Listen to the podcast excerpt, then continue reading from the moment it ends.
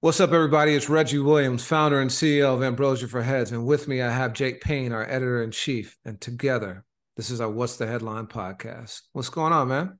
Yo, what's going on, man? It's uh good to see you. For everyone out there, we uh we got to kick it, have a little belated birthday celebration for Reggie, and I it it, it was crazy because you and I realized we hadn't seen one another in a year, and it's funny because we jump on this podcast see each other's face for those that tune in on video.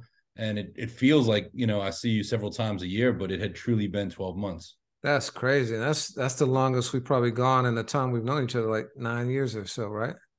Yeah, I mean, there was a period of time where I, where you and I started working together, and um, I was living full time in Pittsburgh. And well, when we first met, I was I was in Philly, then I was back in Pittsburgh. So we would see each other sporadically, like once or twice a year when I would pass through the city. Um, but then in more recent years, yeah, I mean, very, very often, at least every other month, I would say. Yeah. Uh, well, for anyone who cares, Jake has a gigantic dog, more like a bear, um, who's 100 pounds and about six feet long. Well, the first time I met him, made it very, very clear I was not welcome in the household. And um, thankfully, we made friends this week. It was it was cool. So shout out to Theo. Yeah, man. That's uh, funny. Actually, Theo is is right beside me right now. Anytime there's something important going on, which our podcast most certainly is, uh, he shows up, man. You know, he comes to collect. Word. So the year is winding down. And as is the case in most years, it's a great time to kind of reflect on things that have happened over the course of the year. So instead of doing a weekly uh, dive this week, we're going to talk about the best verses of 2022. Oh man, um, this is inspired in part by the recent Grammy nominations. Um, the general theme for hip hop, at least, is you know Kendrick is you know um, leading nominations. You know next to Beyonce. Beyonce I think has nine. Kendrick has eight, and uh, you know he's leading the charge. But a fascinating kind of subplot has evolved, and it's uh, effectively Kendrick versus Jay Z in terms of who has the best song, the best the best record. Um, they're they're up against each other in a number of categories. And for Kendrick, it's the Heart Part Five versus Jay Z's God Did verse on uh, for DJ Khaled.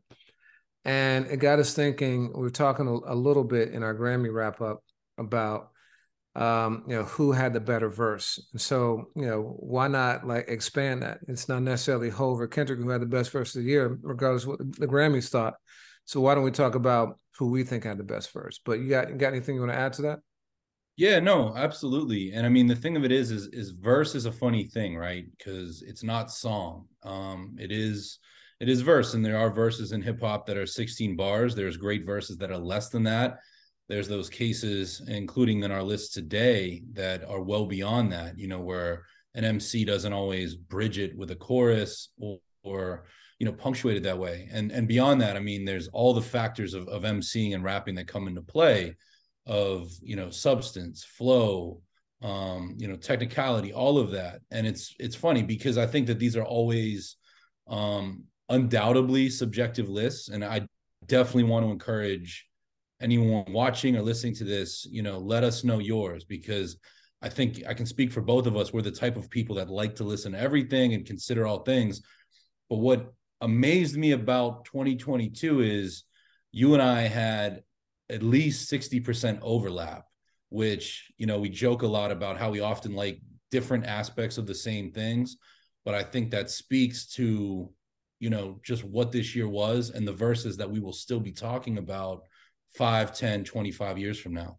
So now that can cut a couple of ways, right? On the one hand, that can mean there were several outstanding clear cut verses that were just stand out and uh, there's just no debate and they're noteworthy and not this year but you know like you said for the foreseeable future.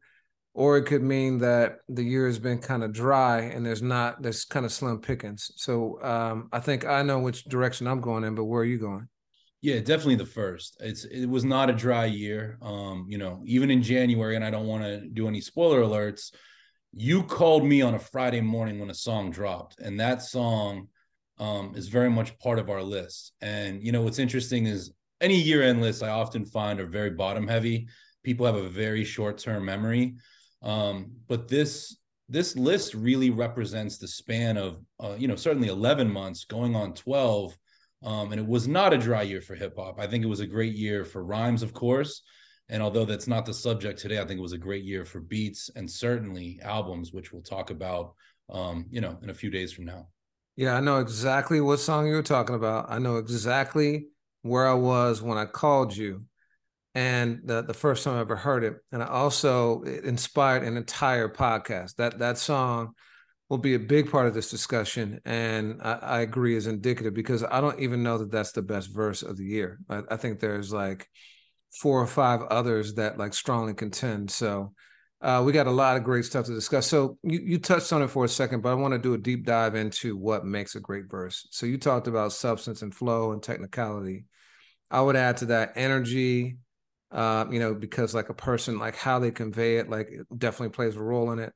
Memorable lines, you know, I think there we can all think about like Busta Rhymes and the Dungeon Dragon line, and like uh, you know, uh, Phife, you know, uh, you know, uh, inside your eye to show you where I come from. They're they're just there's certain lines that stick with you forever, um, you know, and like I think a great verse has that kind of hallmark. Would, and you said the beat too. I think the beat is is critical because if you got a whack beat, it's really hard, at least for me, to get to the verse. And I think just uh, an overall catch-all of originality and uniqueness is really important too. There's got to be something different, something that we haven't heard before. One of my questions though is, what about length? Does size matter? um, I think it's I think it's relative. You know, I mean, you and I had a recent discussion about Illmatic, and our readers determined back in 2016 that that was the greatest hip hop album of all time. Illmatic is 10 songs, it's either 39 or 41 minutes long. Um, but I would contend that it's all killer, no filler. I think that that all killer, no filler model matters in a verse. There are verses, um, you know, over the years. I, Joe Budden had one, you know, the hip hop verse um, that you know went on for minutes and minutes and minutes. You know, think of the original form of G rap on the symphony. You know, just apparently went off Marley's you know reels. They had to put another one in. and They had to make an edit. Um, you know, length is cool so long as it doesn't waver. Um, and one of the things I did with my list, I don't know about you, but there's a few cases where an MC, be it through a feature or just be it through an a la carte verse, you know, it's one verse, but there's other times where I really tried to isolate it because verses matter. Um, but I do think uh, length is a factor, but I would never, you know, unless it's a four bar joint, I would never use it as a detractor. I think everything that we're going to be talking about today is in is in relative comparison.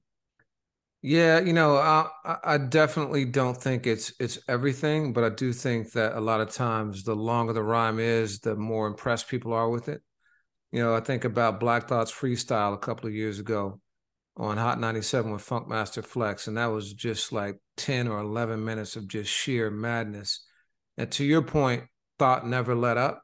You know, there wasn't a lull in it. He just went hard and aggressive for 10, 11 minutes. Um, you know, and so I, th- I, think that definitely has impact. But as we'll, we'll get into later on, and then we got some long verses on here too, but we have some incredibly short verses that I think are equally as powerful as anything that had, you know, 10,000 more words. Mm-hmm. So, um, you know, all right. So, one other thing I want to talk about before we get into it is what we're using to qualify for this. You know, uh, so generally, um, there are the best verses are on records, but also there are a lot of freestyles that we cover over the course of the year. Like I said, I just mentioned the Black Thought one from a couple years ago that that deserve recognition for uh, being among the best verses of the year. This year, we decided to go strictly with records. We're going to talk about a notable exception at the end, um, and which could possibly be the greatest rap performance of the year.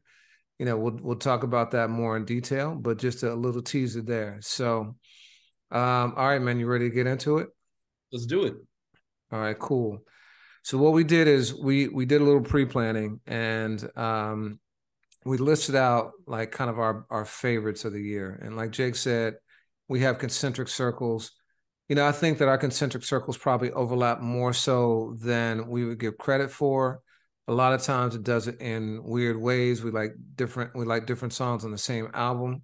Uh, but there is a lot that we agree upon. And in, in this instance, we probably agreed more than we have ever with a, a year and wrap up list um, in terms of this. And so um, we have six verses that we have in common that we think are uh, stand amongst the best. And then we got, we each chose four others we wanted to debate in order to reach a final 10. So the 10 best verses of 2020, 22, uh, 2022. So uh, with that in mind, um, I'm gonna kick it off and I will talk about what I call the best verse of the year back in August. Um, in August, I remember distinctly where I was. I was on vacation with my sons, and it was a Friday. DJ Khaled's album "God Did" came out, and we've been hearing a lot of buzz about this Jay Z verse. There were clips of Young Guru and photos of him and Khaled with like wide-eyed expressions and stuff like that. And I don't know if people are familiar with DJ Khaled, but he can be prone to hyperbole every once in a while. And so um, it's hard to gauge. But, you know, also to his credit, he's had, he's, he's pulled out some of the best rap performances of the year consistently. You know, I think back to um, um, Nas album done, um, you know, some of the J stuff with, with Drake. Um, it was he? He did the hip hop joint, right? With with Nas and Scarface. That yeah, yep, yep. He did that. Um, he's done um, other joints with Drake. Um, he, he's got he's had some really really like powerful performances. So family by those that shall not be named. Yeah, you know. Yeah, yeah, yeah. Exactly, exactly. So you know when this dropped, um, I listened to it that morning. I don't know if you listened to it. That did you listen to it Thursday night?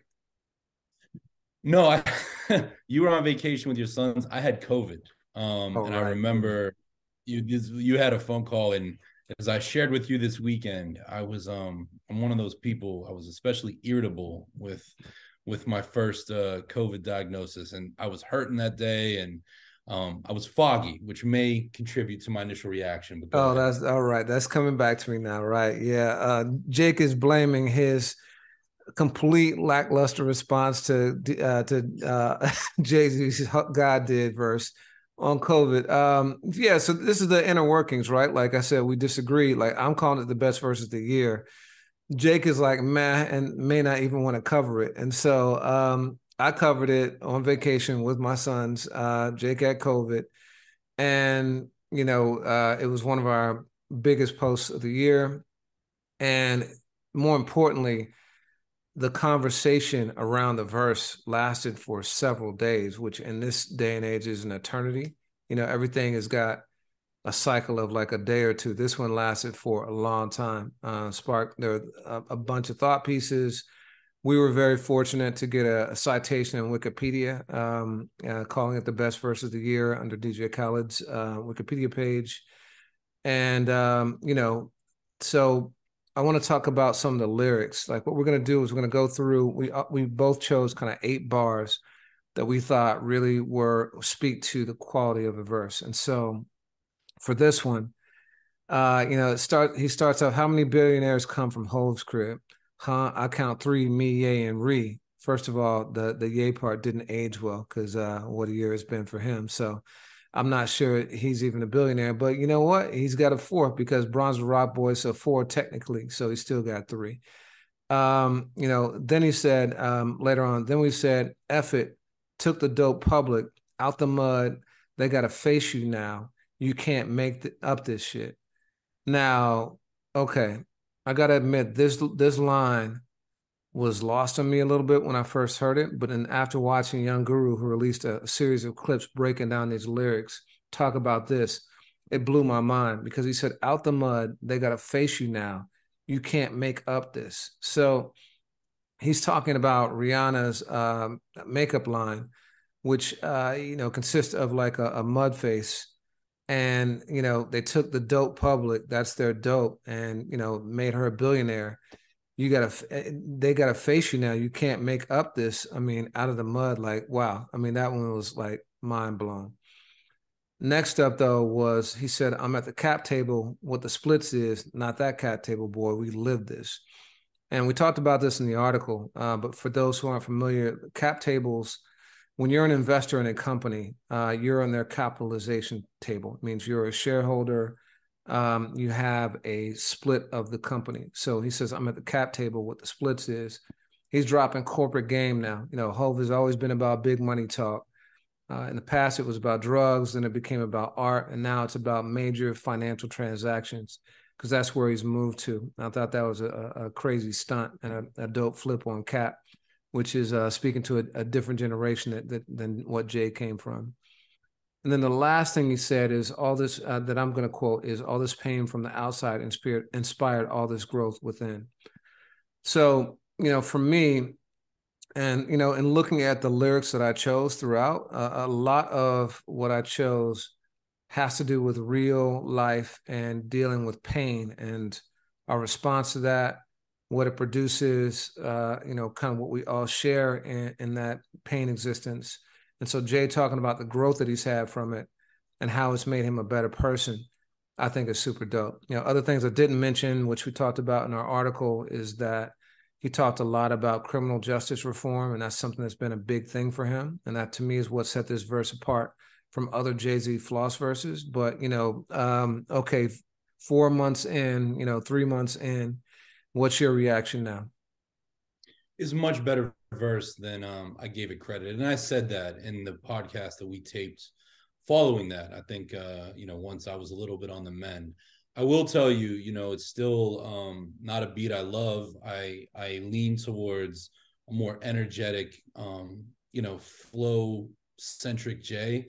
Not to say he isn't flowing here, but what I think what I think deserves mention, um, not just of Jay, but of several of the verses on our list. That's that's part of what a great MC is in 2022 is, you know, these are life journals. Jay is not somebody who's, you know, tweeting and posting on Instagram every day. So often what he gives you about his life is going to be in a verse. And, you know, this is not an album year for Jay. He hasn't put out an album since 2018 with the uh, Beyonce album, you know, as the Carters. So he uses this moment to let you know everything that's going on in his life, what's going on in his mind, his relationship with the past and the transformation. And I think that's what's really brilliant. And then to watch, um, you know, Khaled speak about the way that it was recorded, um, you know, the way that he kind of came in the studio, had it in his head, and then Guru to break down that there are three, arguably four levels to almost all things Jay say. And there's even stuff in this song about purchasing a new private plane that the general public would never know. So it's like, who is Jay writing for? He's almost writing for himself. And for those in his immediate circle, and that circle gets wider, and like a lot of our listeners and viewers, you know, we're somewhere in the circle as fans, but I think it's an absolutely brilliant verse. Um, I was a little bit frustrated with your headline at the time of this is the best verse of the year. It wasn't something that we had really talked about but i think that you know we operate together under the like if you're that convicted go with it. And if you can defend it do so. And i think your piece did that brilliantly. I did get some pushback from some diehard readers that dropped me you know a line. Um, but i stand by what you wrote. And i don't know that it's my personal favorite best you know verse of the year which we'll get to but it is absolutely something that we will be talking about for years to come yeah, you know, you talk about Jay and his circles, and it's kind of like a full circle moment because the reason why Jay created Reasonable Doubt was not for the people, but for people on the streets. You know, he wanted to show people, you know, the crew he was hanging with, that he could do it, and never thought that it, it was going to become anything. Never thought that he was going to become a huge artist or anything like that. So this this song goes back to those days, um, both in terms of the substance that it's delivering, but also to your point the way in which he's delivering the messaging because once again he's just rapping to his crew which i think is pretty dope. Um all right cool. So next up uh jid you want to never know whether to say jid or jid at this point in his career. I know he goes by both but yeah. um song you and i unanimously agreed on crack sandwich. And you know i will i will start and say that i think that jid is one of the great snubs of the upcoming grammys um, he's put out several quality projects. Um, we were very ground floor in covering him back in 2017. I know he had done stuff previously, um, but this album to me is one of the true hallmarks of growth this year. And whereas, you know, I just I just offered some some personal taste about Jay of not necessarily having um, that energy in his verses he's had sometimes in the past, or maybe that pocketed flow. JID gives an example of doing just that with this song. I think that much like Freestyle Fellowship, um, he uses his voice as an instrument. You know, he does a thing, and he's done this throughout his career, but he's getting even better at it with syncopation. I mean, he plays with the beat and the actual, um, you know, multi syllabic rhymes. Like JID is something truly special, um, and it might not have necessarily the gravity of the verse that you just gave with hope, but this is the excerpt that I'll I'll read, and it's funny, like um, me trying to read JID verses doesn't do it justice because he's so nimble with it. But he says, feel the kick, F a fair catch, kill him. Who trying to take the hit? First take, go to first base, Stephen A. Smith, West off the hip, talking ish like Skip or Shannon, sharp shooting off the top of the cliff. So, you know, there's so much wordplay right there. He's comparing a gun to sports pundits um, but it, it all makes sense. And then he did something that I thought was really cool, especially in 2022. He says, and if I got to bring it to you cowards, then it's going to be sick. Put it in my 10, put in my 10,000 hours while the clock still ticks. That's an homage to DMX on Party Up. Like, and he, he flips in the middle of the song into a mirror delivery. And instead of just reciting X's bars, he's talking about 10,000 hours, what it takes to become a master at something and letting you know the clock still ticks. He's still working at this. And I think that that really embodies JID's spirit. Um, he's come in as somebody, you know, I just mentioned like Jay is a huge personality and we've benefited from that because we've known Jay for almost 30 years. Some some hip hop heads have known him longer. JID is somebody we're still getting to know. He's not somebody who I think, you know, has super impressive interviews or you know a big social media presence like he lets the music do the talking. And this song is just straight bars you know shout out to Page Kennedy. Um, and it's just just rapping and he takes his own chorus and it's really a, a marvel. There's there's a number of excerpts that I could have read but I think it's it's it's the mere it's the marriage of substance and style. Is there anything you would like to add to that yeah, a couple things. So one, I agree with you on the technicality, uh, on both on Jay Z and JID. Actually, you know, I don't think that um, God did was Hov's most technical rhyme. In fact, I think it was on the lower end of the scale. Um, by contrast, JID, I think, is one of the most technically gifted rappers in hip hop right now. Um, and maybe maybe that goes by ever since like the flows are only getting more and more sophisticated as we go on. So I think that is incredible. Uh, I think the thing that jumped out for me with this song is uh, at the end where he's talking about um, you know his family and how they get into an altercation in a club and uh, you know at the end um, you know he talks initially about how the family squabbles they fight internally. But then at a club someone steps to them and his sister and as soon as like it's on for his sister it's on for the whole family.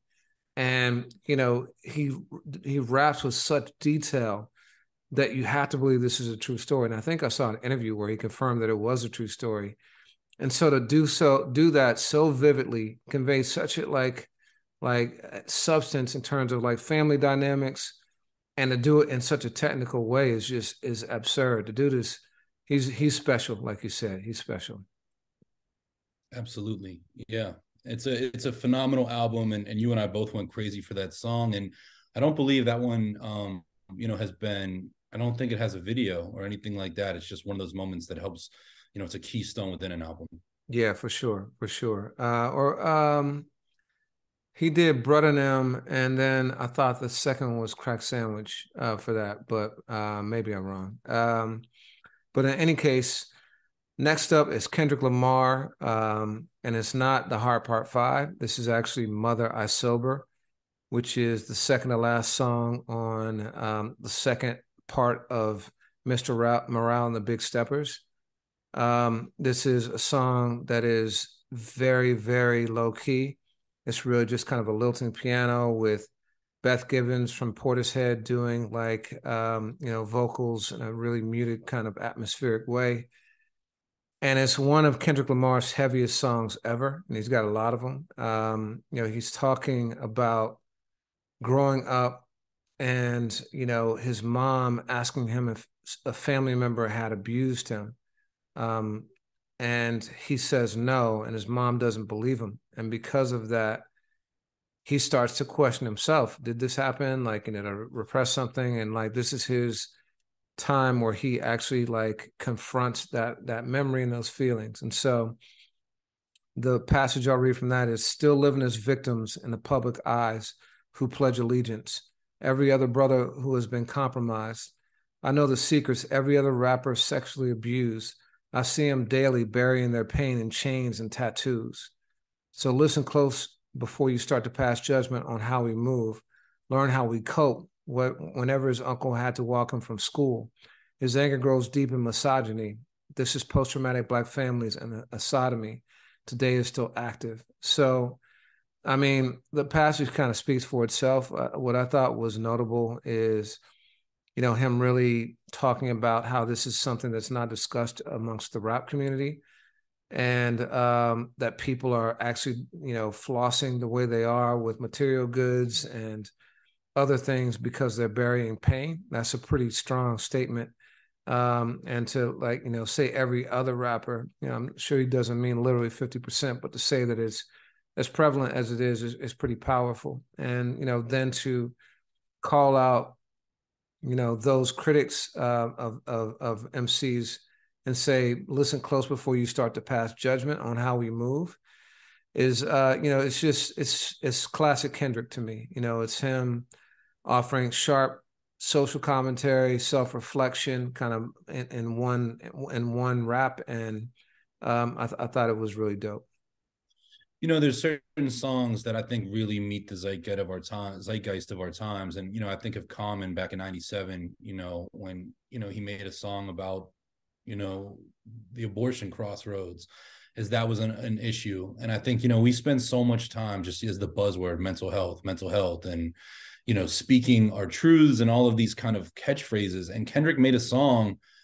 that you know is is very pioneering in a lot of ways. I'm sure there's other artists that have addressed it but given the stage and the platform that kendrick has right now this song is huge and it doesn't it doesn't waver in its technicality. I mean everything kendrick spits on you know seems to have that advanced level. He clearly treats it like the sport of rapping but from a substance level it's a huge record and it's one that i hope kicks open other doors like this um you know f- for for hip-hop it's one of my favorite songs he put out this year musically substance wise and i think it absolutely beckons to be on this list yeah absolutely absolutely so two things. One, you are correct. Uh, about a month ago, there is a video for Crack Sandwich. I don't like you know mis mis misrepresenting uh, facts, so that's true. But that I will say that's not a song that I've ever heard on terrestrial radio. Me myself, um, and you know, but but point taken. The the second thing is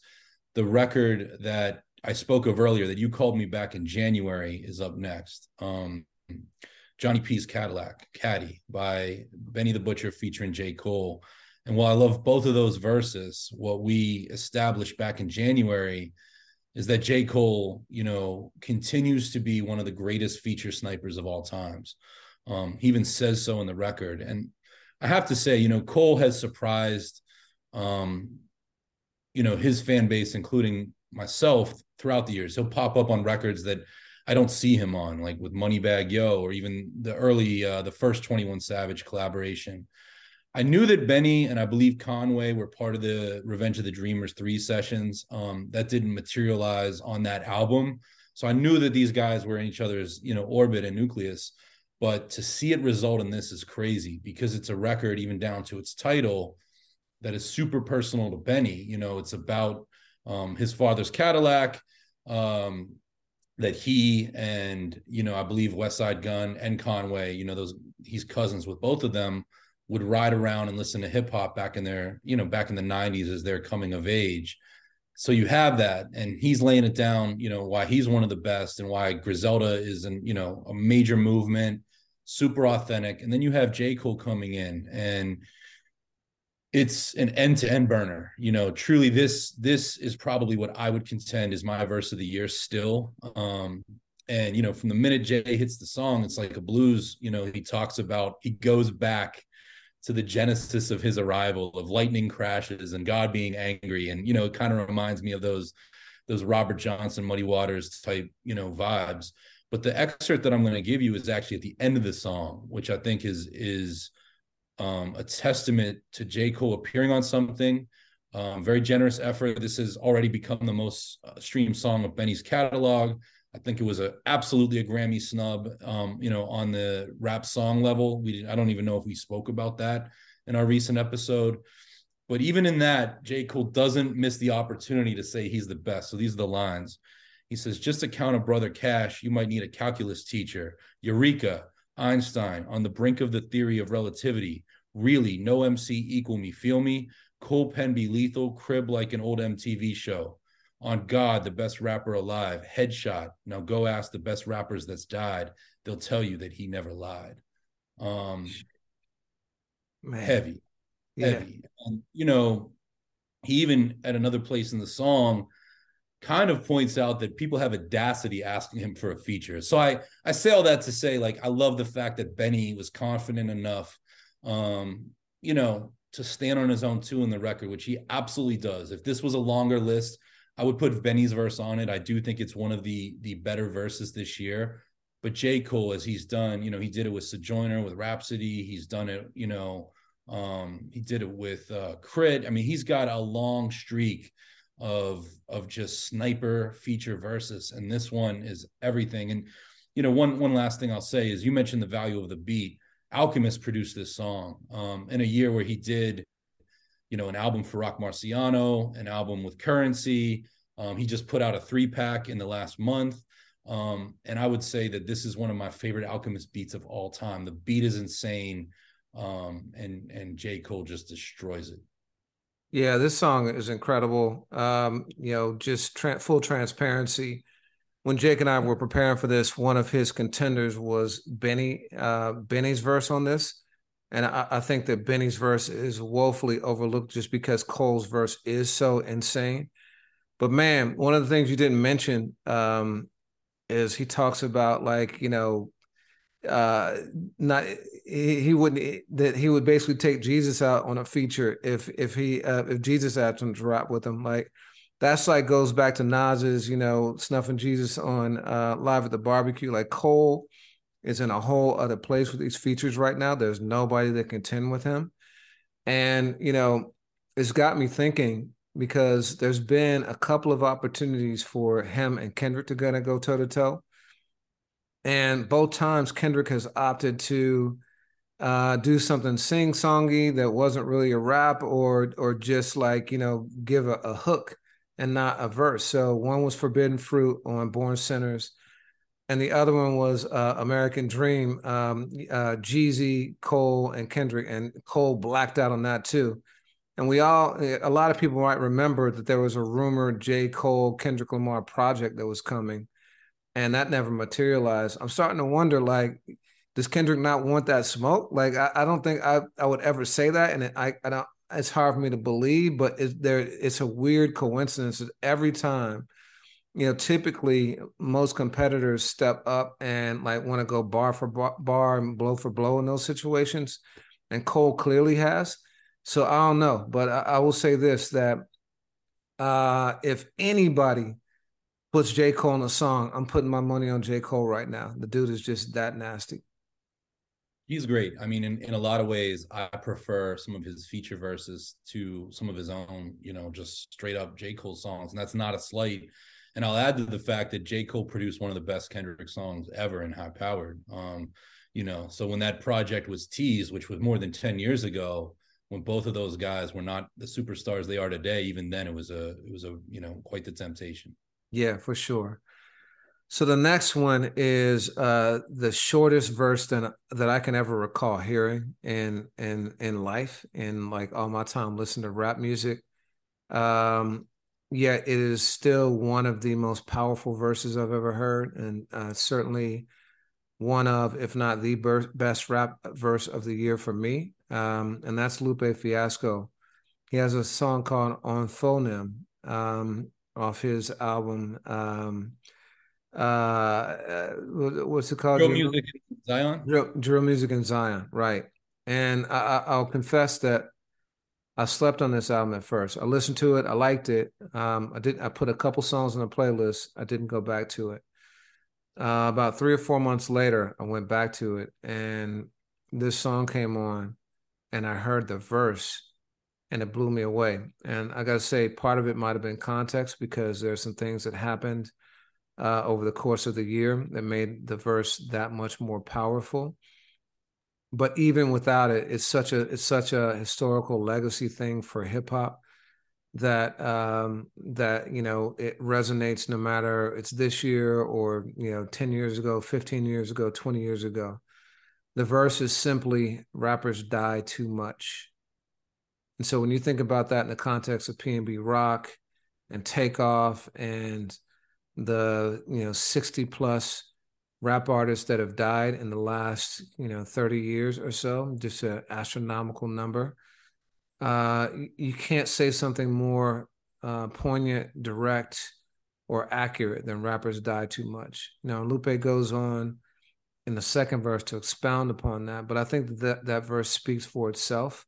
And you know i, I think i got to give credit to lupe in a way that I've never done before. I recently saw a dissect uh, breakdown of his "Touch the Sky" verse on Kanye's record, and I urge everyone to go out and find that. Like um, it, Lupe plays with numbers in that verse in a way that is just absolutely mind blowing. I think he is severely underrated. I think that's part of what Mickey Factz was getting at in the whole battle between Lois, uh, between Royce, Lupe, and, and, and Mickey. I think Lupe is criminally underrated in his creativity and powerfulness like this, which which um, underscore that. Yeah, I would agree. And I kind of looked at it, and when we agreed on this verse, I mean, that you know he says that line, and that also doesn't. It's not exclusive to to violence. I mean, it's just death. Period. And and we've watched a lot of great artists um, and just members of our community, our, our, our hip hop community, pass away, including in the last week from just illness and, and, other causes. And it it is the dooming cloud of of present day. You know, every year it's like it just doesn't stop. But I I think even beyond that line, what he says in the second verse is is a really strong song. And I agree with you. I'm I'm starting to I was of the mind, you know, I thought Food and Liquor you know, was one of the best albums of that decade. Um, I really liked the Cool as a follow up. Lupe was interesting. He came out like very, you know, insulated movement out of Chicago, kind of brought his own producers and his own crew with First and 15th. And then when he turned um, and, and had found the pop success that he did with Lasers, I was part of the community that turned my back on Lupe. Um, and just not not turn my back like it was, but I just lost interest and I, have seen a lot over the last decade him making joints like murals that you know remind you he is exactly who he was at the onset of his career in the touch the sky you know guest verse. And this is a stark reminder that not only is lupe technically great but he's feeling it like we're feeling it and he's saying something about it. And to make that part of the song the way that he did is is genius for sure. And i do stand by the recent headline that you came up with in the wake of takeoff's death that really affirm this verse. And I'm glad to see it appear on this list as well. Hey, it's Kaley Cuoco for Priceline. Ready to go to your happy place for a happy price? Well, why didn't you say so? Just download the Priceline app right now and save up to 60% on hotels. So, whether it's Cousin Kevin's Kazoo concert in Kansas City, go Kevin, or Becky's Bachelorette Bash in Bermuda, you never have to miss a trip ever again. So, download the Priceline app today. Your savings are waiting to your happy place for a happy price. Go to your happy price, Priceline. Or um next up is another kind of in a similar tone. Um Kendrick Lamar's The Heart Part 5, which is a verse that you know you had mentioned earlier is, is very much being recognized by the Grammys. Um, you and I spent some time recently, you know, speaking about the role of these heart, you know, kind of drops that Kendrick would do. They're really cool promotional tools that I think were for core fans to let you know that he was coming. Um, but you know, they were kind of like um, that last playoff, that last preseason game before the season starts. Like, you know, you're playing full contact, you're, you're you're excited, you know that something's there, but they were never part of the album for a reason. And I know that you know Kendrick fans, myself included, you know, have some favorites. This year, um, it was a little bit different, and this was another case. Uh, the song and video released on Mother's Day, correct? Yeah, on Mother's Day. That's right. And you texted me. Uh, you it was another time where I uh, I don't remember exactly where I was, but I wasn't in a position, and, and you handled it. And I listened to the song before I saw the video and you know so the video kind of cues you in on all the different things that kendrick is, is referencing but in the third verse in particular in the song i remember in the midst of the verse having this realization of of what he's speaking about and kendrick writes from the first person of, of nipsey hussle which i think is first of all brilliant i mean we've seen we've seen concepts. I think of Nas rapping as Rakim and you know doing the unauthorized biography. Not he wasn't in the first person, but we've seen you know people rap as a gun or rap as a bullet or rap as as as a drug. We've seen metaphors used, but Kendrick takes it to another place. And it's very personal to him. I mean, you know, he and Nipsey work together. They are definitely um, peers. You know, I, I would say that Nip was out you know, a few years before Kendrick, but I know that they were both making their inroads. And what's so crazy about this song is that, you know, Kendrick does it really artfully in the beat, you know, references a Marvin Gaye sample um that that conjures, you know, soulfulness and all of this. And this is the excerpt I'll read. Kendrick says, Everything is everything. This isn't coincidental. I woke up that morning with more heart to give you. As I bleed through the speakers, feel my presence. To my brother, to my kids, I'm in heaven. To my mother, to my sis, I'm in heaven. To my father, to my wife, I'm serious. This is heaven. To my friends, make sure you count them blessings. To my fans, make sure you make them investments. And to the killer that sped up my demise, I forgive you. Just know that your soul's in question. And you know, only Kendrick Lamar could get away with that. I mean, like, and I'm I'm curious. It's one of the mysteries of the music that Kendrick has released this year, having only done really two and a half interviews you know did he step to Lauren London? Did he step to Blacc Sam? Did he ask permission to to take that position? I'll know, you know, we don't know at this point, but I think the song is is is so heavy. And even in reading those lines, like the arm on my hairs is standing up because it's just it's so real. It's a reminder not only on, you know, just how precious life is, but also it's kind of a, a textbook of of how to mourn for Nipsey, of how to be mindful of investments, of what this man stood for, what Kendrick's friend did, and the fact that he puts it in the third verse and not on the top, it just gives the song such gravitas. And um, you know, I will be I will be really pleased if this song gets Grammy recognition because it deserves that trophy to go with what you and I and, and so many other hip hop heads know what it means to the culture. Yeah, it's masterful. You know, just even hearing you read those lyrics like gave me chills because like you said, he just captures Nip- Nipsey's essence so well. You know, Nipsey was so much about financial empowerment and buying back the block and you know, and the depth of saying like I forgive you and but your soul's in question. I mean, man, that's heavy. You know, to your, your question, I would think that, you know, given the the proximity you know that he would show the video to Lauren and, and you know maybe not as, to get permission but as a heads up. Because not only is it rapping from his perspective but like you said it's actually got his image in there Nipsey's image you know as if Nipsey is rapping the words himself.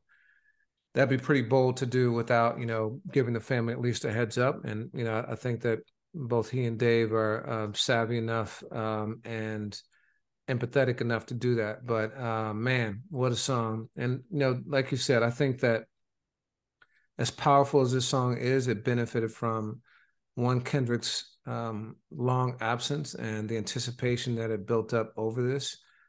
But then two, um, you know, the the visuals, the visuals just really kind of drove it home. So yeah, incredible. So next up is uh, something on a much lighter note, um, and you know I might get all the smoke for this, and I'm ready for it. But Drake, I believe, is one of the best in the game. Um, you know where Drake doesn't necessarily, he does tell stories because like on March 14th, where he revealed the existence of his son. Um, that was a masterful um, story, I thought. Uh, but most of his rhymes are really about punchlines. He takes after his mentor and friend Lil Wayne in that regard. But the thing that makes his punchline so lethal is a lot of people just say, you know, stuff that sounds slick. Drake is saying stuff that he believes to be true, and he is going for your neck, and he's giving like messages, sometimes subliminal, sometimes overt to people in each of these. And um, I think that that makes him kind of a, an assassin lyrically. So the song is Middle of the Ocean. It's on his project with 21 Savage, um, Her Loss. Uh, it is the only song, uh, I believe, that is just featuring Drake, and is Drake being Drake, like really rapping. Coincident, incidentally, um, I just saw um, an interview where they both acknowledge writing some of each other's lines on this album, which I, I found to be very interesting, and particularly given the controversy around Drake in the past uh, with ghostwriting. I'm convinced that this is 100% Drake because it just sounds so Drake. But um, so some of the lines I pull out were so ignorant in our hood, they'd be like, "Why the f you making techno?" I'm worldwide, and just and this is just another cargo jet flow. I had to let go. So that one, I mean, you know, why are you making techno? Um, uh, Drake released another project uh, about six, seven months ago called Honestly Never Mind, which was a house project. And a lot of people were scratching their heads on it. Um, but first of all, it was produced by Black Coffee. It was a legit house project. If you listen, if you talk to DJs who are in the house music, many of them love this project. Um, shout out to my guy Kunal. Um, but Drake is so much bigger than rap. Like, you know, it's bigger than hip hop. Like, Drake is an international pop superstar. And um, that's in large part to how diverse he is in his, in his um, musical output. So he can do bars like this. He can sing for, you know, whoever wants to hear that. He can do house music. He can do it all. So, you know, why am I making this? You know, because um, uh, I'm worldwide and this is just another cargo jet flow, another stunt because Drake's private plane is a cargo jet, is a gigantic jumbo, like I think 757 or 767, whatever. Like that's his private plane. And he had to let go. So that's that's that. So when he's not flying his own private plane, uh, the next line says Robert Kraft sent, sent the jet for us. That ish was patriotic. You should you would think we living in Baltimore the way they're raving about the latest product. So Robert Kraft being the owner of the Patriots, okay, speaks for itself. Sending a jet for them, probably true. You would think we live in Baltimore, the way they raving. I mean, okay, sports metaphors, we got it. Um, about the latest product. This dude is crazy. All right, so next lines. Um, first got to America, brothers wouldn't check for me. No chance the kid will make it here, like vasectomy. Um, oh man, okay. it, we we know what that is, but like people were hating on Drake. He's Canadian, you know, he's biracial, he's soft, he's this, he's that. Uh, no one was checking for him, and no chance he would make it. You know, so speaks for itself. And here's the petty part of Drake, right? So the next line I pull out is sidebar, Serena, your husband a groupie. He claimed he got a problem, but no, boo. It's like you coming for sushi. It's like you coming for sushi. Uh, so Serena Williams and Drake dated. Uh, we don't. I don't even know Serena Williams' uh, husband's name. Do you? No. Okay. So there's no reason to call this dude out, right? It, this is Drake, like, but still, he's gonna be petty. Uh, he's call him out, and you know, he says, uh, he, he says we don't have a problem, but Nobu, for those who don't know, Nobu is a high-end sushi restaurant. Um, it's like you coming for sushi.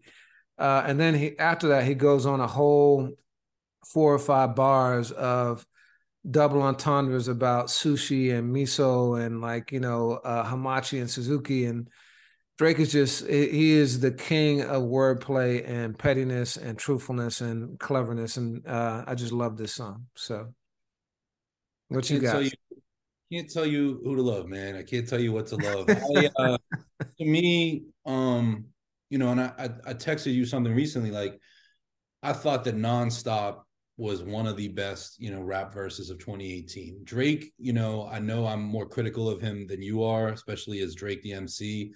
you know, when he gets in his rapping bag, look out. I, I really like the Honestly Nevermind project, even though that's not something we'll be discussing, you know, here. This one, I don't know. Um, I do think it's one of the more remarkable verses from this project from Drake, but I don't know that it's something that'll stand the test of time.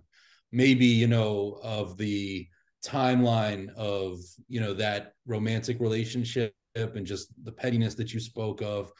I do agree with you. Drake is very good at um you know writing those those stream of conscious bars of like what's going through my mind for better or worse boom here it is but this isn't one that you know this isn't a marvin's room to me. This isn't a calabasas you know at uh what was it? Calabasas at 3 a.m you know this isn't one 4 a.m yeah. 4 a.m that i'll be coming back to. That's just personal taste though. Yeah. All right all right. I don't know that i'm ever going to convince you on a drake song but I, I love the authenticity, man. I, I, think there are a few people who write more um, raps that they're speaking truth, truly from the heart than than this dude. But when I spoke of beat changes recently, and the beat change in the middle of the song, that second beat is nuts. You know, yeah, um, it's crazy. And and you know, Drake definitely uh, has not eased up on his penchant for sport rapping, even with all of the accolades and success. Um, so with that theme in mind, I'll I'll go for one that's on my list and this was No Gold Teeth um, by Black Thought. And this is one of those cases. I mean, I'm so glad you mentioned it because you know we talk about the length of a verse, and and to me, one of the moments of the last decade is Black Thought's Funkmaster Flex freestyle, and he just went off the rails. But the crazy thing is, is that for fans of Thought and for fans of the Roots, Black Thought's done that on a consistent basis, and I definitely always argue that he's better today than he was on Do You Want More? And that's not to slight that MC either. Um, and this project with Danger Mouse, um, Cheat Codes, again, it's one that I really was hoping to see in the Grammys consideration. It's certainly one of the albums this year that I hold in the highest. Um, and just for an ex- excerpt of bars, you know, I could go any place in the song because it's a lot more than 16. And it's just good old school hip hop. You know, there's a little bit of a vocal sample and it's just a loop and to see Danger Mouse come back to his underground hip hop roots, to see Black Thought, you know, certainly showing his affinity for Marley Marl, Juice Crew style rapping, I, am all, I'm all in. But the verse that I'm gonna share is is actually the top of the song where he says, "Wind in my face, hound at my heels. At the end, I'm winning this race. Only then I can chill. But till then, don't ever try to stagnate the magnate. When the money's on the line, never make the bag wait. I just add weight till the bag until the bag break. That holy swag make the cash get the gas face. In the first place, I got no MF in business coming in last place. Like, come on, man. That's that's that's why I love this. This is why I'm, you know, a, a b-boy for life. Like that sentiment, that bravado, that attitude is it. And the work ethic, and just he starts cinematic of like, you know, Cool Hand Luke got the the hounds chasing him you know, but the wind's in his face. He's going against the grain. That's that's that's everything I love in Black Thought. So, you know, there's a lot of great songs. There's a lot of great verses on that album. This one doesn't have a guest. Um, it's what hooked me from Rip. We did a site post, put it on the playlist for a while. I got to give it its props. Yeah, I mean, this is definitely a dope effort from Black Thought. You know, it's hard to re- recall any efforts that aren't dope from him.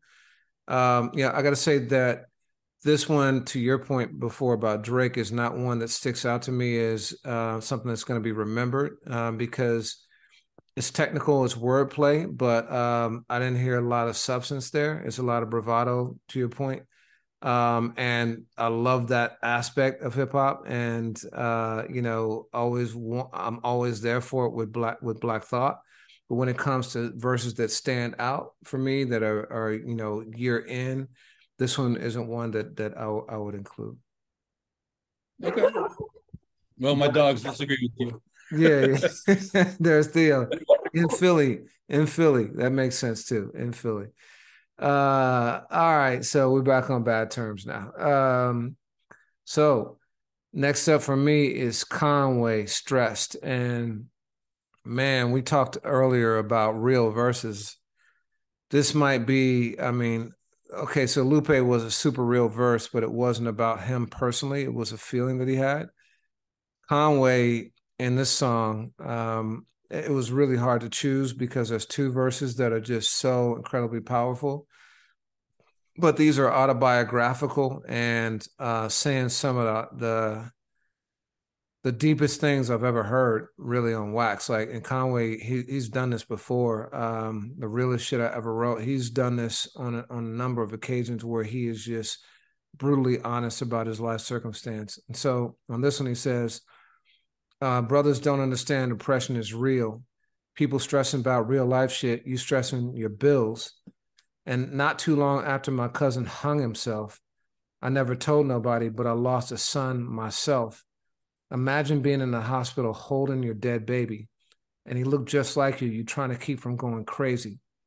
That's why I drink a bottle daily for all the shit I keep bottled in lately. I mean, that is just, I mean, the revelation, right? We talked about Drake revealing on record that he had a son. This is Kanye, Conway saying not only did he have a son, but he lost a son. Um, and the effects of that, the depression, the the alcohol abuse. Like, I mean, that's the kind of that's the kind of verse that for me like while it might not be like super technical or anything i, I don't know that i'll forget this verse ever you know? Uh, it's such a strong and powerful statement. And um you know i went back and have been listening to this album as we prepare for our year and, and wrap up. And this is one of those just stuck out to me as just being very very special. It's rare that an artist is this honest and courageous. And i think that is part therapy, um, but also part like sharing a, an experience with the hopes that someone else who's going through something might take something from it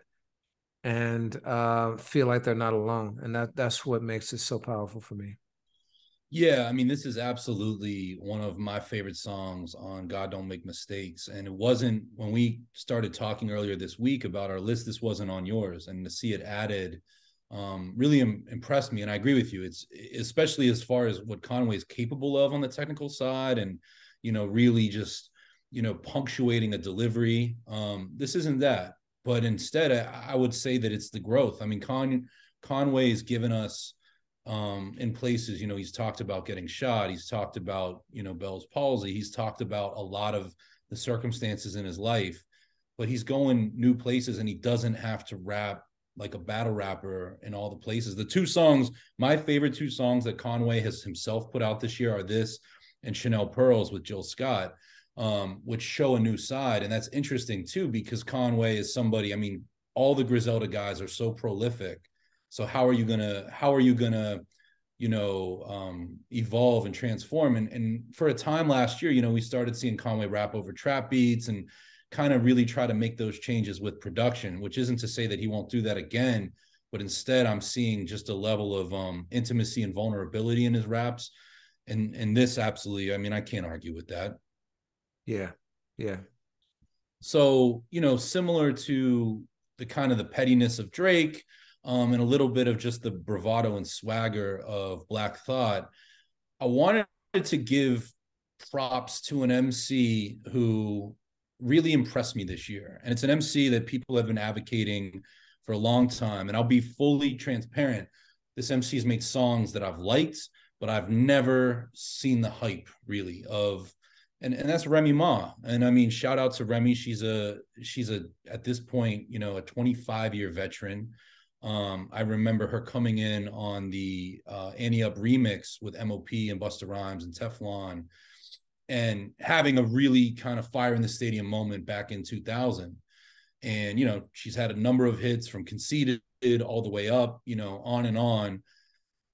And this joint um, really blew me away because it's a cool song. It's from dj premier's album um, in conjunction with hip hop's upcoming 50th anniversary you know with the uh, you know celebratory birthday. And again this is a place where i'm just going to start at the top and and Remy takes shots while still shows why she can back it up. To paraphrase, uh, who was that? Little Kim. I pop a lot of shit because I can back it up. was that 50 Cent? Anyway, Remy says, no lie, it's only like five females in the game that can really rap. Got followers and fame and a name, so they thinking that.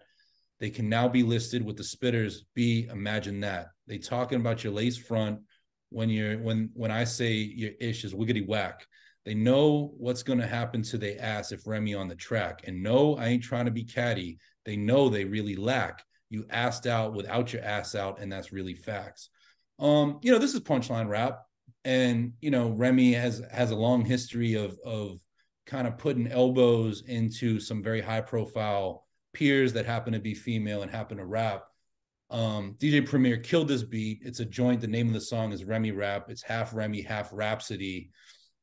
And when the album came out, I mean, this album features Nas, it features Joey Badass, Run the Jewels, Lil Wayne, Slick Rick.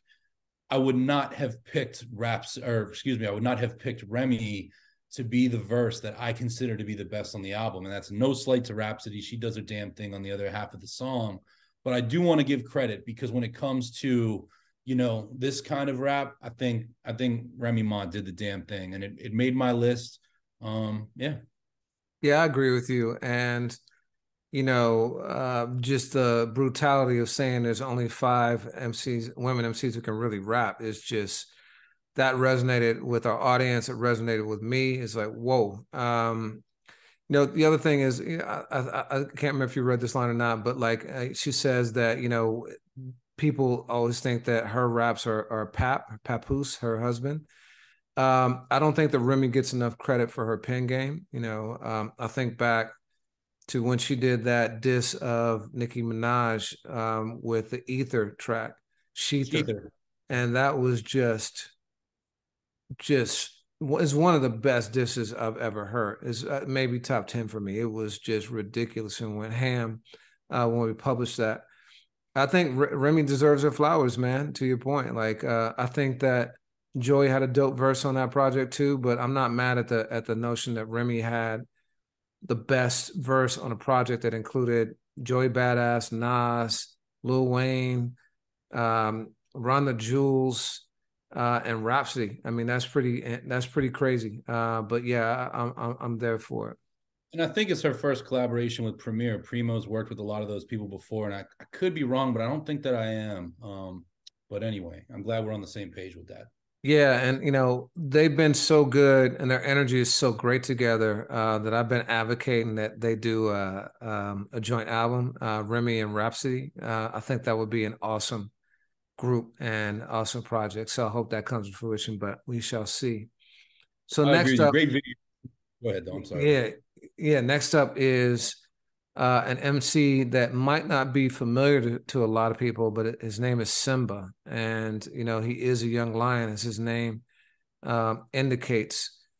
He has a song called "Goat," which you know it's the age-old debate: who is the goat MC? And he answers it very deftly in his in, in a rap form, very conversational, um, where he's telling a story and articulating ideas uh, but all in rap form. And um, I pulled these bars out, but really, it's it's one. This is one of those instances where the whole song is one verse, and this is doesn't do it full justice because it's from start to finish. The concept is is that anyone can be the goat or no one is the goat because it's all subjective and we need to dispense with it uh, particularly since that rappers from different eras didn't compete with one another. One of the things that I left off was he talks about GOAT athletes and like how can you say that Tom Brady's the the GOAT when he didn't face Joe Montana, or that Floyd Mayweather was the GOAT when he didn't face Sugar Ray, um, you know, or that Jordan was the GOAT when he didn't face LeBron. Like he gets into stuff like that. So he's he's both like um, referencing all these GOAT discussions while debunking them at the same time. But the lines that I pulled out were, you know, you fight uphill battles while pushing the culture forward, and the shit they neglect you for make the legends respect you more. See, now the game is based off narratives and comparisons. Anything could be true if you get enough people sharing it. How could the facts be faced when this is, is opinion based? Anyone can enter the race with a mic and an interface. Uh, yeah, that's what I think. I'm the GOAT. That's why I think I'm the GOAT. I got the glow and the greatest flow. I inspired brothers to push more than dope. I gave them hope. I mean, you know, anybody can enter the race with a mic and an interface. Wow. And if there's enough people sharing it, like just the digital debate too, like he's special. His insights and like uh, the way that he portrays things is, um, I think, very. This episode is brought to you by Pepsi Wild Cherry. Pepsi Wild Cherry is bursting with delicious cherry flavor and a sweet, crisp taste that gives you more to go wild for. Getting wild may look different these days, but whether it's opting for a solo Friday binge watch or a big night out, everyone can indulge in their wild side with Pepsi Wild Cherry. Also available in Zero Sugar. So grab a Pepsi Wild Cherry and get wild. Very, very um, insightful. So, yeah. I agree, man. I did a press bio for Simba. Um, I helped him with his press bio back in 2013. I mean, he has been somebody that's well over a decade on the grind. He's from Antioch, California. I believe he spent some time growing up in Las Vegas. And now he's got a joint venture with Atlantic, just put out a Gangsta Grillz with DJ Drama. Definitely, I can't even necessarily say comeback. I mean, Simba's done his numbers before, but he's having a wake up moment in 2022. And I love to see it because he's such a talented dude. And you certainly like that song more than I did, but I think it's an incredible concept. And as somebody who kind of gets a little eye rolly with the term goat and with everybody's five MC list being often redundant, we did a whole episode kind of dedicated to that concept. I really like what this song says and he comes up with a super clever way of verbalizing it. So, you know, as the case with any of these, I know I push back a bit on Drake. I don't have a huge objection here. Yeah. Yeah. Um, so next up, you know, like Simba, 2022 put another uh some names on the radar that might not have been there before. In this case, it's a group, um, Coast Contra, which is a foursome, a Philly to LA foursome uh, Ras Austin, Eric uh, Taj Austin, um, Los, and Eric Jamal. So some Philly, LA roots, and Raj, or excuse me, um, Raz and Taj are the children of Teedra Moses and Ras Kass. So some major, major roots there. I believe Teedra, you know, raised them, but they certainly, you know, spit uh, on par with their father.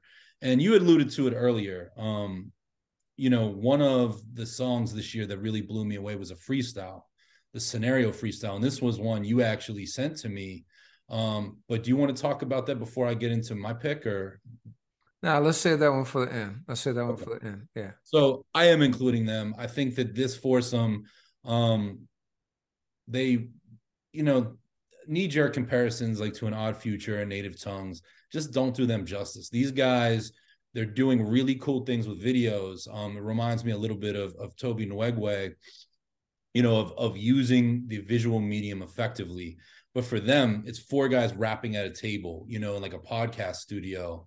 A lot of their videos are this, but they rap with such fervor and they bring routines back. I mean, you think of your Kid 'n Plays, your De La Souls, your Leaders of the New School.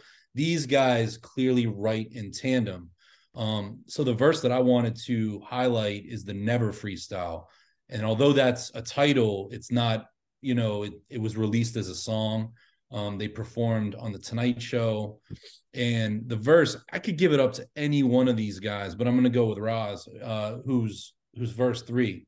And he says, 2022, 20 twin coming. Mama had us on a full stomach, emerged out the whim, two heads better than oneness. I look like him, but y'all ish redundant.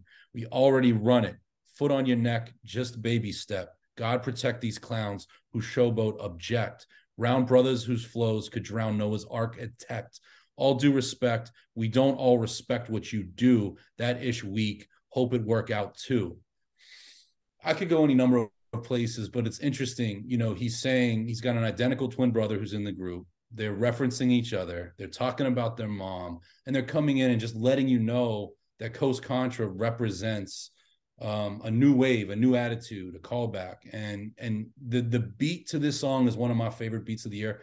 Full disclosure, I have no idea who produced it, but it it sounds like what you know Bomb Squad might in 2022. It's an attack on your ear, and these guys come in on 10 um, just with that energy. And you know, as I read these lyrics, what you're not hearing is the way that they're they're reacting. Um, we'll talk about a freestyle that they did where they play into hyping each other up. But um, in an era of new blood, these guys are 100% on my radar, and this whole song just goes. Yeah, I mean, uh, I got no I have no objection to like how dope they are. I think um, their delivery is incredible and the way that they bounce off of each other brings that frenetic energy that you have in some of the best posse cuts. Every single one of them is supremely gifted in wordplay. Their energy is off the charts. Uh, they are a sight to behold, and I think the visuals help quite a bit with them too. So next up for me is uh, Joey Badass. This is my last pick. Um, his song "Head High." So this is a song that was a single ahead of his um, album 2000. Was eventually included on that project came out with a cross colors uh, performance and then the official single. Uh, I can't remember who it was. Uh, it may have been a couple of people, but someone said that st- the Joey Badass had the the the single of the year or the record of the year when it first came out.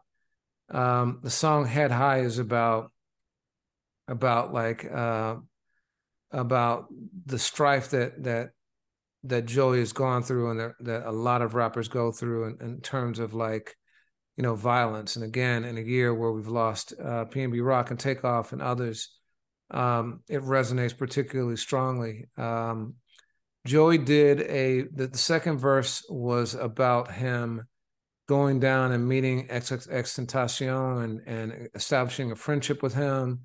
X offered him an opportunity to stay at his place. Joey declined, but they recorded together. Joey gave him really constructive feedback, which X took, um, you know, and then you know they they worked, and then obviously we know what happened to X X Tentacion. Uh, and his life ended by the same fate that plagues a lot of people referenced on the song. Joey did a performance on the BET Hip Hop Awards though in October, where he redid the verse and made it um, more broad, and it was extremely powerful. The performance had uh, a bunch of people behind him wearing all black with uh, white letters and numbers on the back. And the letters represented a rapper. The number represented the their order in the deaths of the 60 rappers that have been killed since Scott La Rock in 1987, I believe, um, or 86. And Joey, um, you know, in this verse, he he he rapped, "I pray my execution won't be televised. Lord forbid I die by homicide. Rappers dying nowadays is normalized, while these record labels getting paid off the traumatized. Black lives sponsoring the genocide, tantalizing young kids. I sit back and analyze, channeling Tupac and Big. Difference is I'm ready to live." You ain't got to live by the gun to die by the bullet. That's why I live my life to the fullest. Um, I mean, I think the verse just speaks for itself. So powerful um, about how it's been normalized. Like I gotta admit that now you hear it, you see the headline, you become numb to it. Like it's just, it just another one. Like it just is, and you know, pointing out the fact that record labels are profiting off this death, I think is very powerful too, and also taking accountability. You know, we spent a lot of time over the last several years talking about uh, the unjust uh, killing of unarmed Black people by police officers of different colors. Um, but you know, so much of uh, Black on Black, vi- black uh, violence is Black on Black, and Joey calling that out. Um, just think it's a really, really powerful record. It is, and that performance really accentuated that record. It did more for me than just hearing it on my own there's another record um, that you and I had. It was both on our little bit extended list, um, Survivor's Guilt, where Joey speaks about capital Steez and well, he's done that before. You know, he did this one really kind of speaking very freely about where they were and their friend. You know, Joey, I, I said it with JID. Joey Badass has made great albums before. Um, 2000, I think, marks you know a new frontier for him, and I'm really disappointed he didn't get that Grammy love and and this this verse matters you know I, I wholeheartedly agree and i really like those those um bars you highlighted. Yeah. So for me the last on my list is a familiar face to people that really appreciate the craft of emceeing elzhi um so elzhi put out a project this year uh, a play on a word i used earlier in this podcast. It's called zeitgeist and it's produced by Georgia Anne Muldrow who fans of of uh contemporary jazz and Stones Throw and Mello Music Group will know. Um, I believe she is in a relationship, a partnership with Dudley Perkins, you know, who heads know from the early days of Stones Throw. And she is a dope producer, has worked with Erykah Badu and a number of people. And Elzhi is another artist that, you know, for as as as crazy as he was as a soloist um, in his years with Slum Village, I think that he continues to break new ground and he's a master at concept. You know, we we spoke about it with Simba and Lupe, but the song that that really came to my mind this year is called King Ish, Say Word. Um, and it's Elzhi doing everything that he does of, of perfectly symmetrical bars, you know, compound rhyme schemes, and you know, sort of like what we're saying with Jay, there's there's a light level and there's a depth level to what he's saying. Um, so th- this is I could highlight any number of things in this song, but in the in the second verse he says, "I was on cassette speaking murder over caution tape. I got a question. Does anybody make music anymore? Like Biggie at 24 or Nas at 94? I hear lies behind war. Y'all thought it was curtains. I just disguised the encore you should have kept a bar of who you thought of stepping on. That's the luck of the draw, a leprechaun with his weapon drawn. I will have you on the next thing smoking like a cess rain from the L train to an X Wing. Then rock the boat more smoother than a war cruiser and beat stiff competition until they sore losers. Even the way that I read that doesn't do it justice because Elzhi flows with such a compound rhythm and the way that he raps. And, you know, this is one of those self affirming songs of reminding you why he's a king. But similar to Simba, also looks at this concept of, of, you know, who is the best and why that might not be an even playing field. This album, you know, definitely is is one of my favorite this year, and this song is absolutely a highlight. And as I look at ten verses, um, you know, this this was something that makes the list. Yeah, man, it would not surprise me if when the stats are released, this ends up being my most played record of the year. I love this song. Yeah, I love mm. this song, and it's lasted. It's it's one of the oldest, if not the oldest. It's the second oldest song on the playlist um, right now, which we keep um, pretty updated, but it's probably about four or five months old. Um, maybe no, six or seven months old, I should say uh, I just can't I can't take my um, bear to take it off because it's just so dope. The beat is incredible. To your point, his flow is magnificent, and what he's saying is just incredible. You know, my only critique of it is that um, while there's some uh, depth there in terms of you know, does anyone make music anymore, and the critique about like where um, rap music is these days there's also the kind of like bravado bluster, um, you know, that is um, is part and parcel to a lot of rap, you know, and uh, I'm not saying I don't love that, you know. I think the vast majority of rap falls into that place, but the rap that sticks out to me the most, and to your point earlier, criti- criticism about Drake, what I'm going to remember years from now is going to be the stuff of substance, you know, the stuff that is unique, speaks to a, a core, um, you know, theme or issue or, you know, uh, emotion or whatever it is. And so that would be the only thing. But but again, I cannot profess my love for this record more. It is incredible. Word, well said. Well, we alluded to it earlier, but I want to talk about one record that we didn't put on the list, just in terms of framework um, and you, I think, is is who kind of put it on our collective short list. But it is Coast Contra. It's the scenario freestyle. Do you want to talk about that a little bit? Yeah. So Jake broke down Coast Contra a couple um, entries ago. They are supremely talented crew of four MCs, and they did a freestyle over Tribe Called Quest scenario and wow oh wow did they match the energy of that track? Like um you know just their raps are bombastic and it's not long um it's not any person like doing an extended verse. Each mc will take four or five bars at a time and then pass it off to the next one and then back and forth. And they got the super animated like you know busta rhymes like you know uh movements and like up and down and like um and you know, the first time I watched it, I was just focused on the song itself and listening.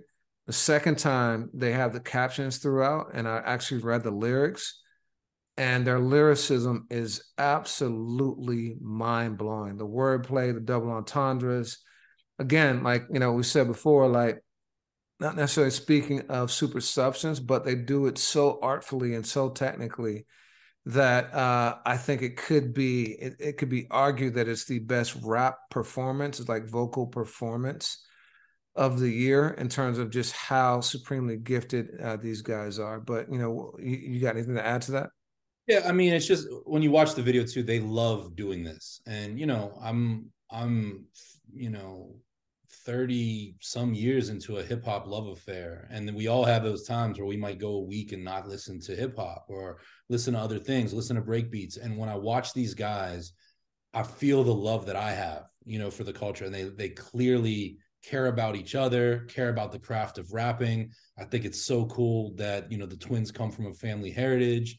Rio speaks in uh, he raps in English and Spanish, which is super dope to me. I mean, we you know not the first to do that. We see that you know um, a host of places, but there's just a there's a really cool vibe to them and the way that they connect. And we've we've often I think you and I have said like the hip hop group is endangered. What we see now are super groups.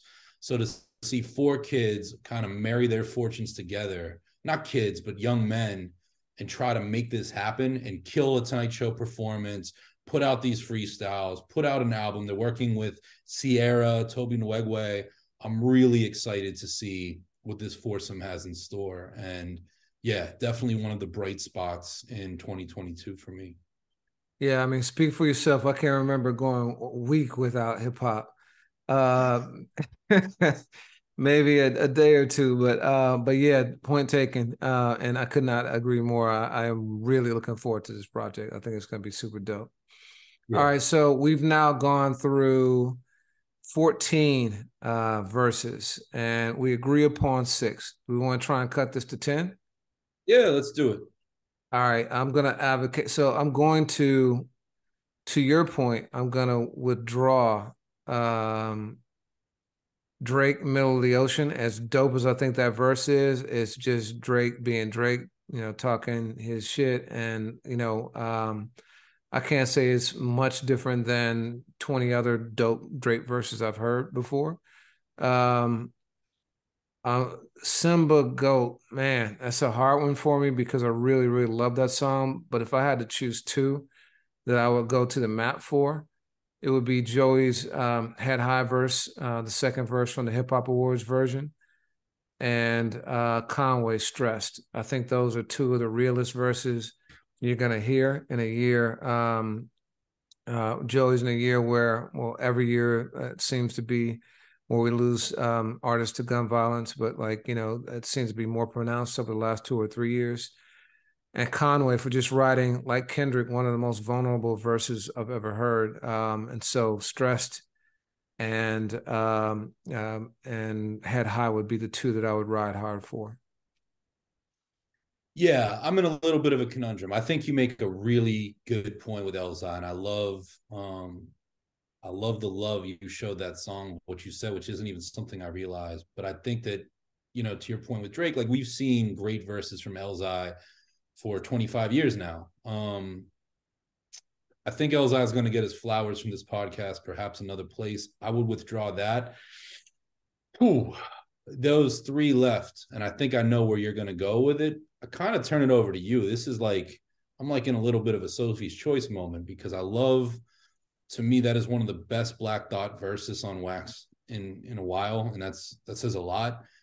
I really do want to expand. You know, I think I think I could have gone with any of the verses on Coast Contras, um, Never Freestyle, but you know the one that I did, and then Remy. Um, is there one that that jumps out at you to to withdraw to finish out the list at an even ten? Yeah, I mean the Coast Contra is is that a, another freestyle like uh, the scenario freestyle? No, I mean it's it's it's a single of theirs. They just called it that sort of like backseat freestyle. You know? oh I mean? right, yeah, yeah. But I, for me, yeah. I would go I would go Coast Contra and uh, Remy. You know, I think that Remy had a standout verse. I think that uh, she's a standout MC who does not get her flowers enough. Um, that project was a high powered project, and to come away with the best verse on that project, I think is pretty special. And that was uh, for the video and for the song, we had two of the biggest reactions we've seen on socials out of any post that we've done this year. So, I mean, I think the people speak to like how powerful that verse was too. Okay. I mean, I I concede, and much like Elzhi, I think thought um, has flowers to come from our platform. You know, at least from me, and um, I'm okay with that. One question, as we kind of you know lock up the definitive ten, um, we recently did a podcast praising uh, King's Disease three. Um, I saw a lot of comments on YouTube of folks saying that we show Jay more love and we reference Jay far too much to be a review of Nas's album. We got a lot of compliments on our, our research and analysis, but we're not after really going hard for that album. Is there a way to articulate why a Nas verse isn't on this list? Yeah, first of all, I don't even remember talking about Jay beyond um Sun lyrics. The the yeah the the the reference that Nas made to to Jay himself and, and their competitiveness, but you know, uh, but cool. Um, you know, I think for me, it's the same. It's the same reason why um, none of the songs on KD three would make our top five out of the KD series. Uh, I think that for me, KD3 as a body of work is super strong and super consistent throughout. And I think as a full body of work, it's the best out of the series. We talked about this in depth in our podcast.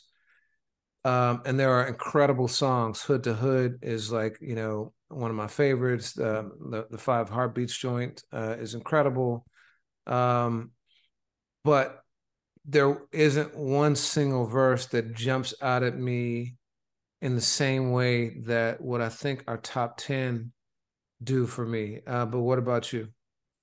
I think you I think you said that and I think that folks might get upset with that or disagree but you know after they type or after they say, think about it because I think that that's fair and I think as a body of work KD3 is is is really something special um but I I do stand by what you said and just because there's other albums that are in my 10 or 15 best this year that have great MCs that are not part of this list.